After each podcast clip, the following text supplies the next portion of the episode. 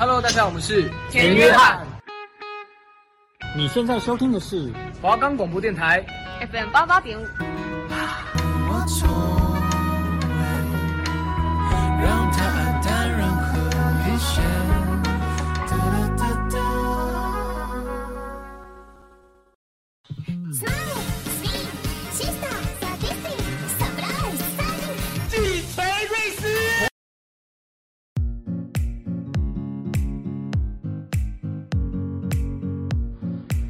打破眼界，放眼未来，你的人生由你自己掌控。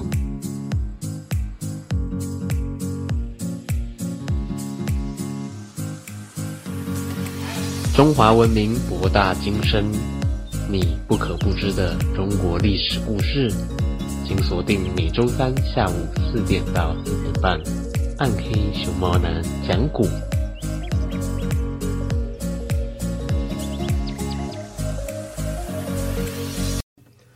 欢迎收听《暗黑熊猫男讲古》，我是主持人暗黑熊猫男，嘿嘿。我们的节目可以在 First Story、Spotify、Apple Podcasts、Google Podcasts、Pocket Casts、Sound Out Player and KKBox 等平台收听，搜寻华冈电台就可以听到我们的节目喽，嘿嘿。那上礼拜我们讲到刘备的手下大将们各自立功，那么今天我们把这个画面哦转到这个东吴地区，因为大家知道三国时代有三个国家嘛，也就是曹操的魏国啊，刘备的蜀国，以及孙权的吴国哟。那么我们所说的东吴，指的就是这个孙权的吴国。好了，废话不多说，那么我们就进入正题喽。熊猫赵高念，蒋干道书。长坂坡大战后。曹操率领八十三万大军，想要夺取长江以南的地区，统一中国。哪知道初次交锋，便被那里的统帅周瑜杀得大败。曹操的心中忧虑重重，却没有什么办法。他手下有个谋士，名叫蒋干，和周瑜从小是同窗好友。他向曹操表示愿意劝周瑜来投降。曹操大喜，便派蒋干到周瑜那里去刺探军情。这一日，蒋干带着一个书童乘船过江来拜访周瑜。周瑜早就知道他在曹操的手下做了谋士。当时，周瑜最怕曹操的水军，正在想办法除掉曹操手下两员精通水战的将领张允和蔡瑁。他得知蒋干来访，心中大喜，妙计涌上心头。他笑着对众将领说：“妙客来了。”而后压低了声音，把他的妙计告诉了众将领。众人领命离去。周瑜带领一百多名侍从，个个穿得光鲜，簇拥着周瑜走出来。蒋干和青衣小童昂然而立。周瑜和他见过礼，蒋干问：“公瑾别来无恙啊？”周瑜说：“老朋友不辞辛苦，大老远从江北过来，是不是要做曹操的说客啊？”蒋干故作吃惊地说：“哦，我们兄弟分别多久了？我是来叙旧的。”怎么把我当做说客呢？周瑜说：“我心中虽不知未卜先知，但还是能够猜透人心的。”蒋干很不高兴地说：“您对待老朋友竟然这样，那我就告辞了。”周瑜笑着挽着蒋干的胳膊说：“我只怕你为曹操当说客呀。既然不是，那我们就好好聚一聚。”说完，周瑜在帐中摆下酒宴招待蒋干，又解下自己的佩剑交给太史慈，说：“蒋先生是我的好友，并不是曹操的说客。今天只叙友情，不谈军情。”谁敢提军情，你就用剑杀了他。蒋干吓得心惊肉跳，再也不敢提劝降的事了。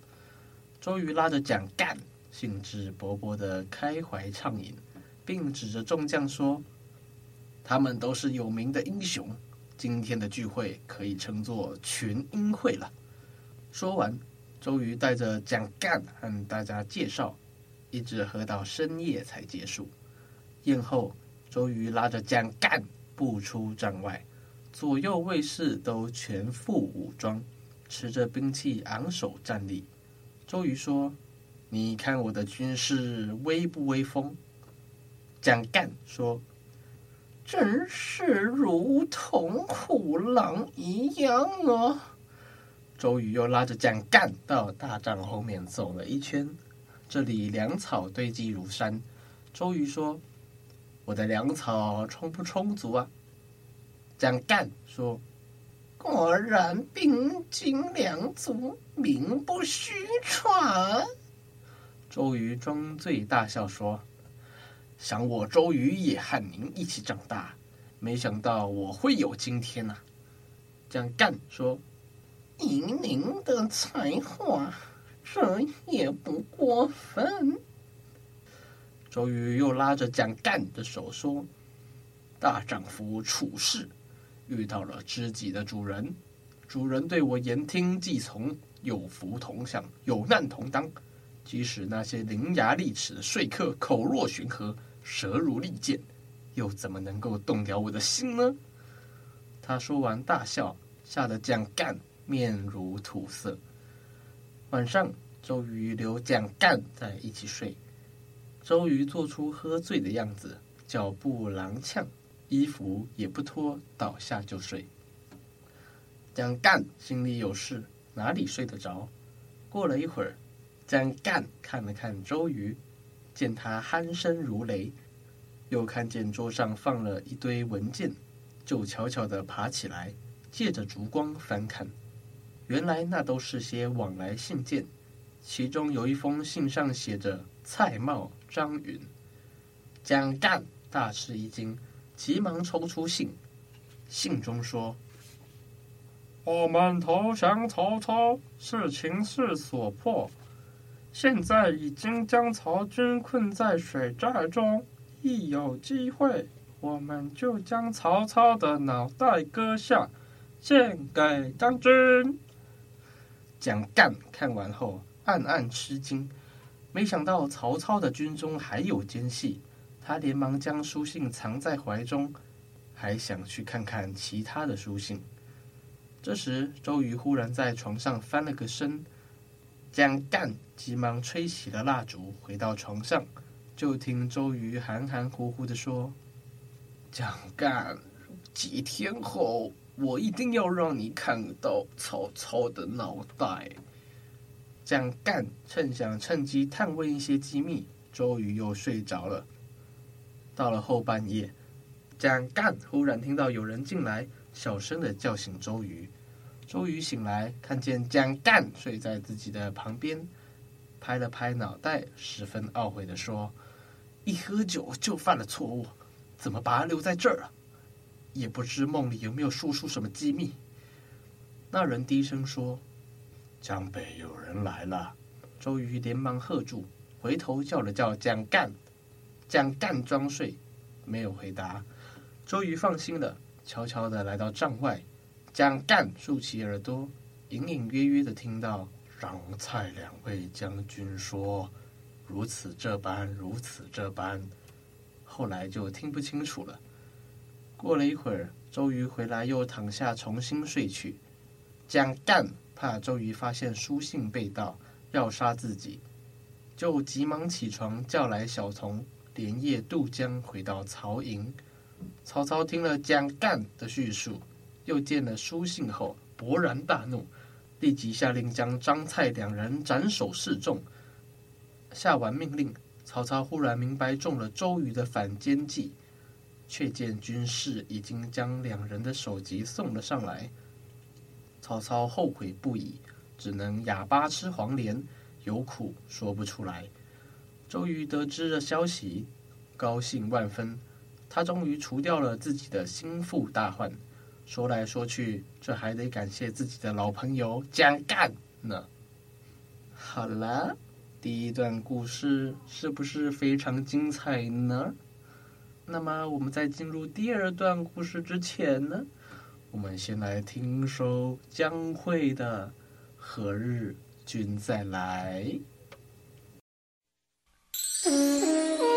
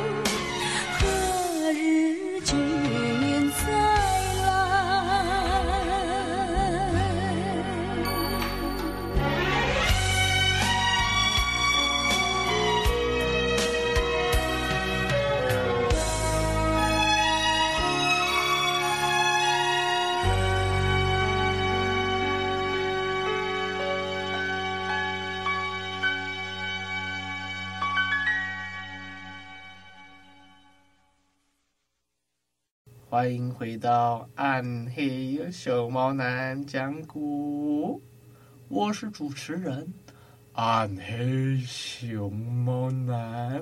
嘿嘿。那刚才呢，我们讲到这个周瑜哦，用了反间计杀死了曹操的两位水军大将。那么后来呢？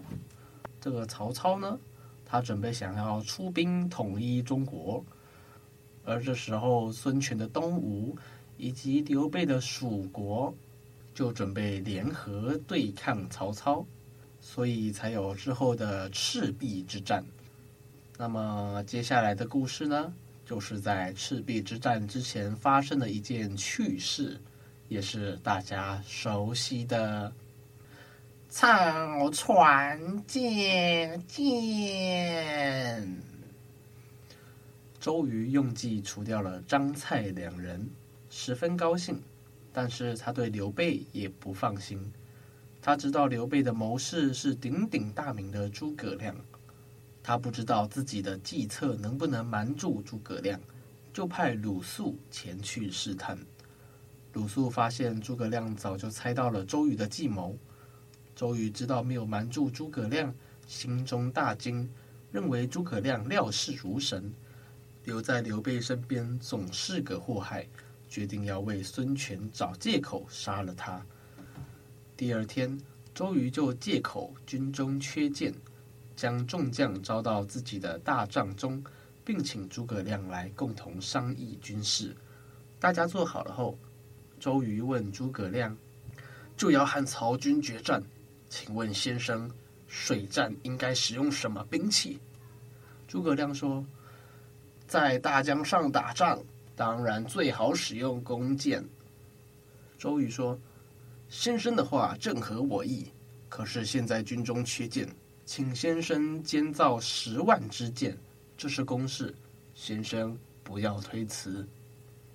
诸葛亮说：“都督任命，在下自当效劳，只是不知何时要这十万支箭呢？”周瑜说：“十天之内能造好吗？”诸葛亮说：“曹操大兵就要来了，如果等十天，一定会误了大事。”周瑜问：“那先生认为几天能够完成？”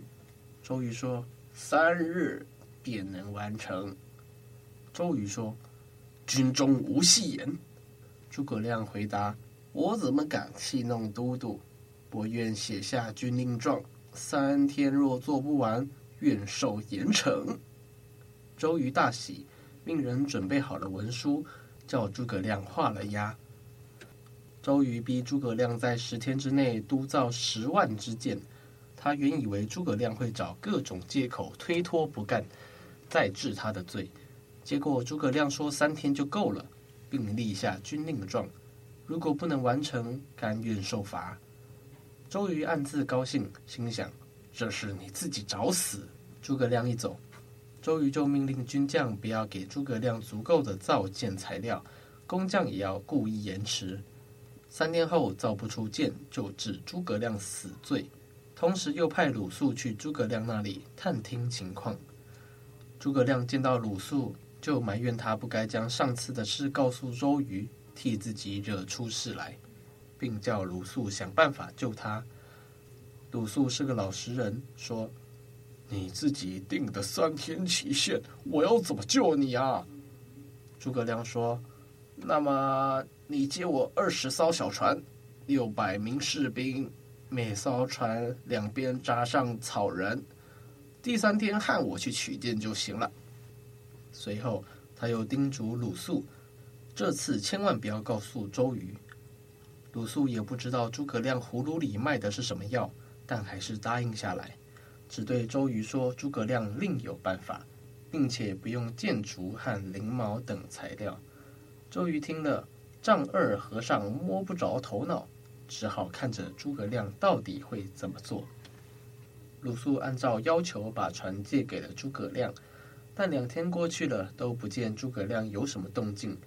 第三天后半夜，诸葛亮派人请鲁肃上船，要他一起去取箭。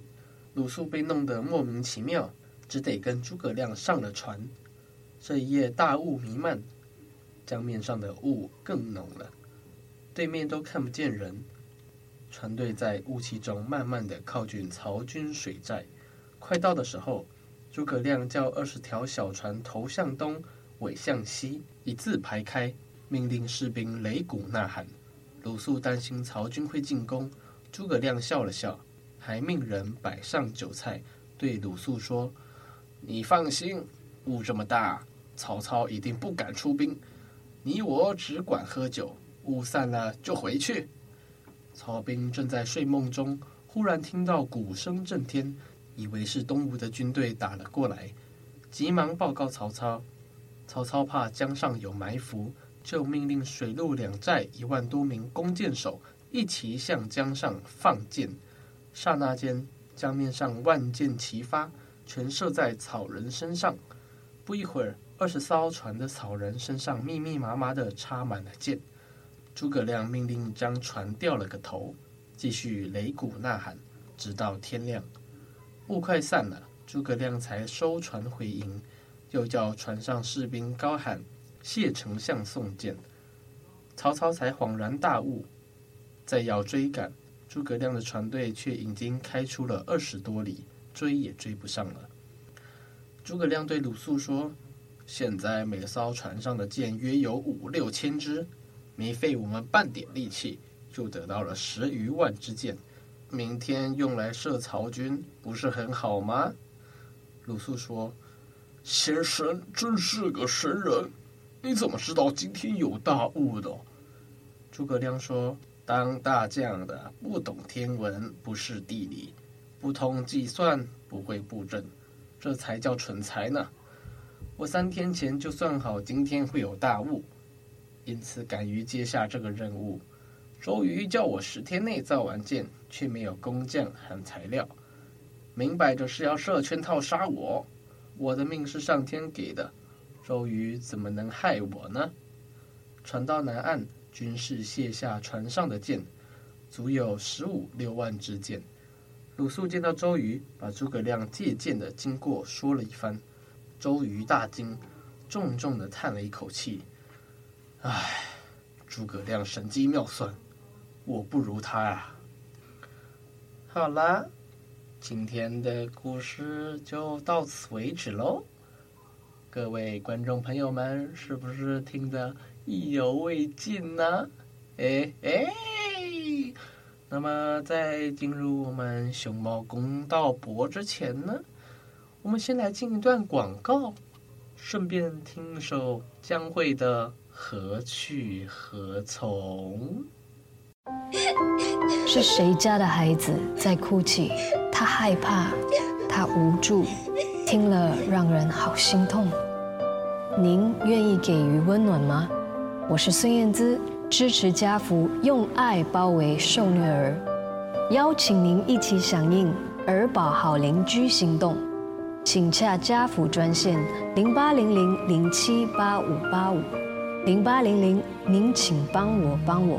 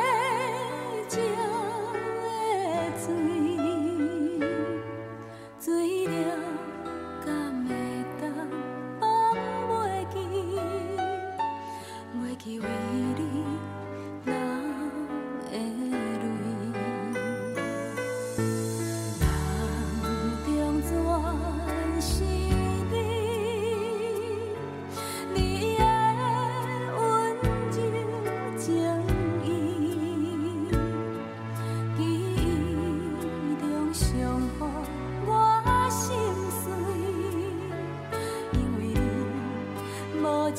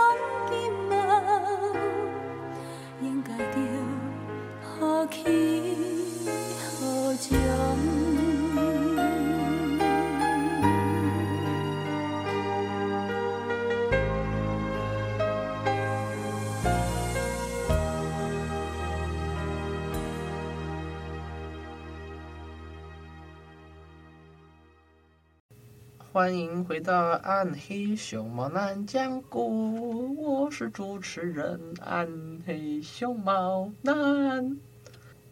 熊猫公道榜。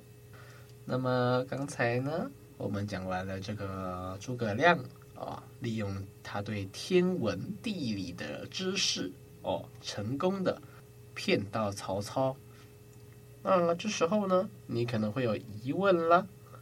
哦，暗黑熊猫男，请问一下，周瑜和诸葛亮谁比较厉害呢？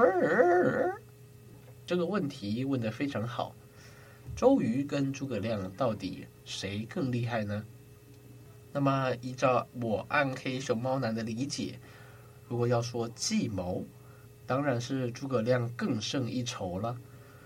但喜欢周瑜的观众朋友先不用难过，因为在其他方面，周瑜其实是更胜诸葛亮的哟。哦，像什么方面呢？像什么方面？我们现在已经没有时间说下去喽。那么今天的节目就到此为止，我们下学期有缘再见。哎哎，来啦，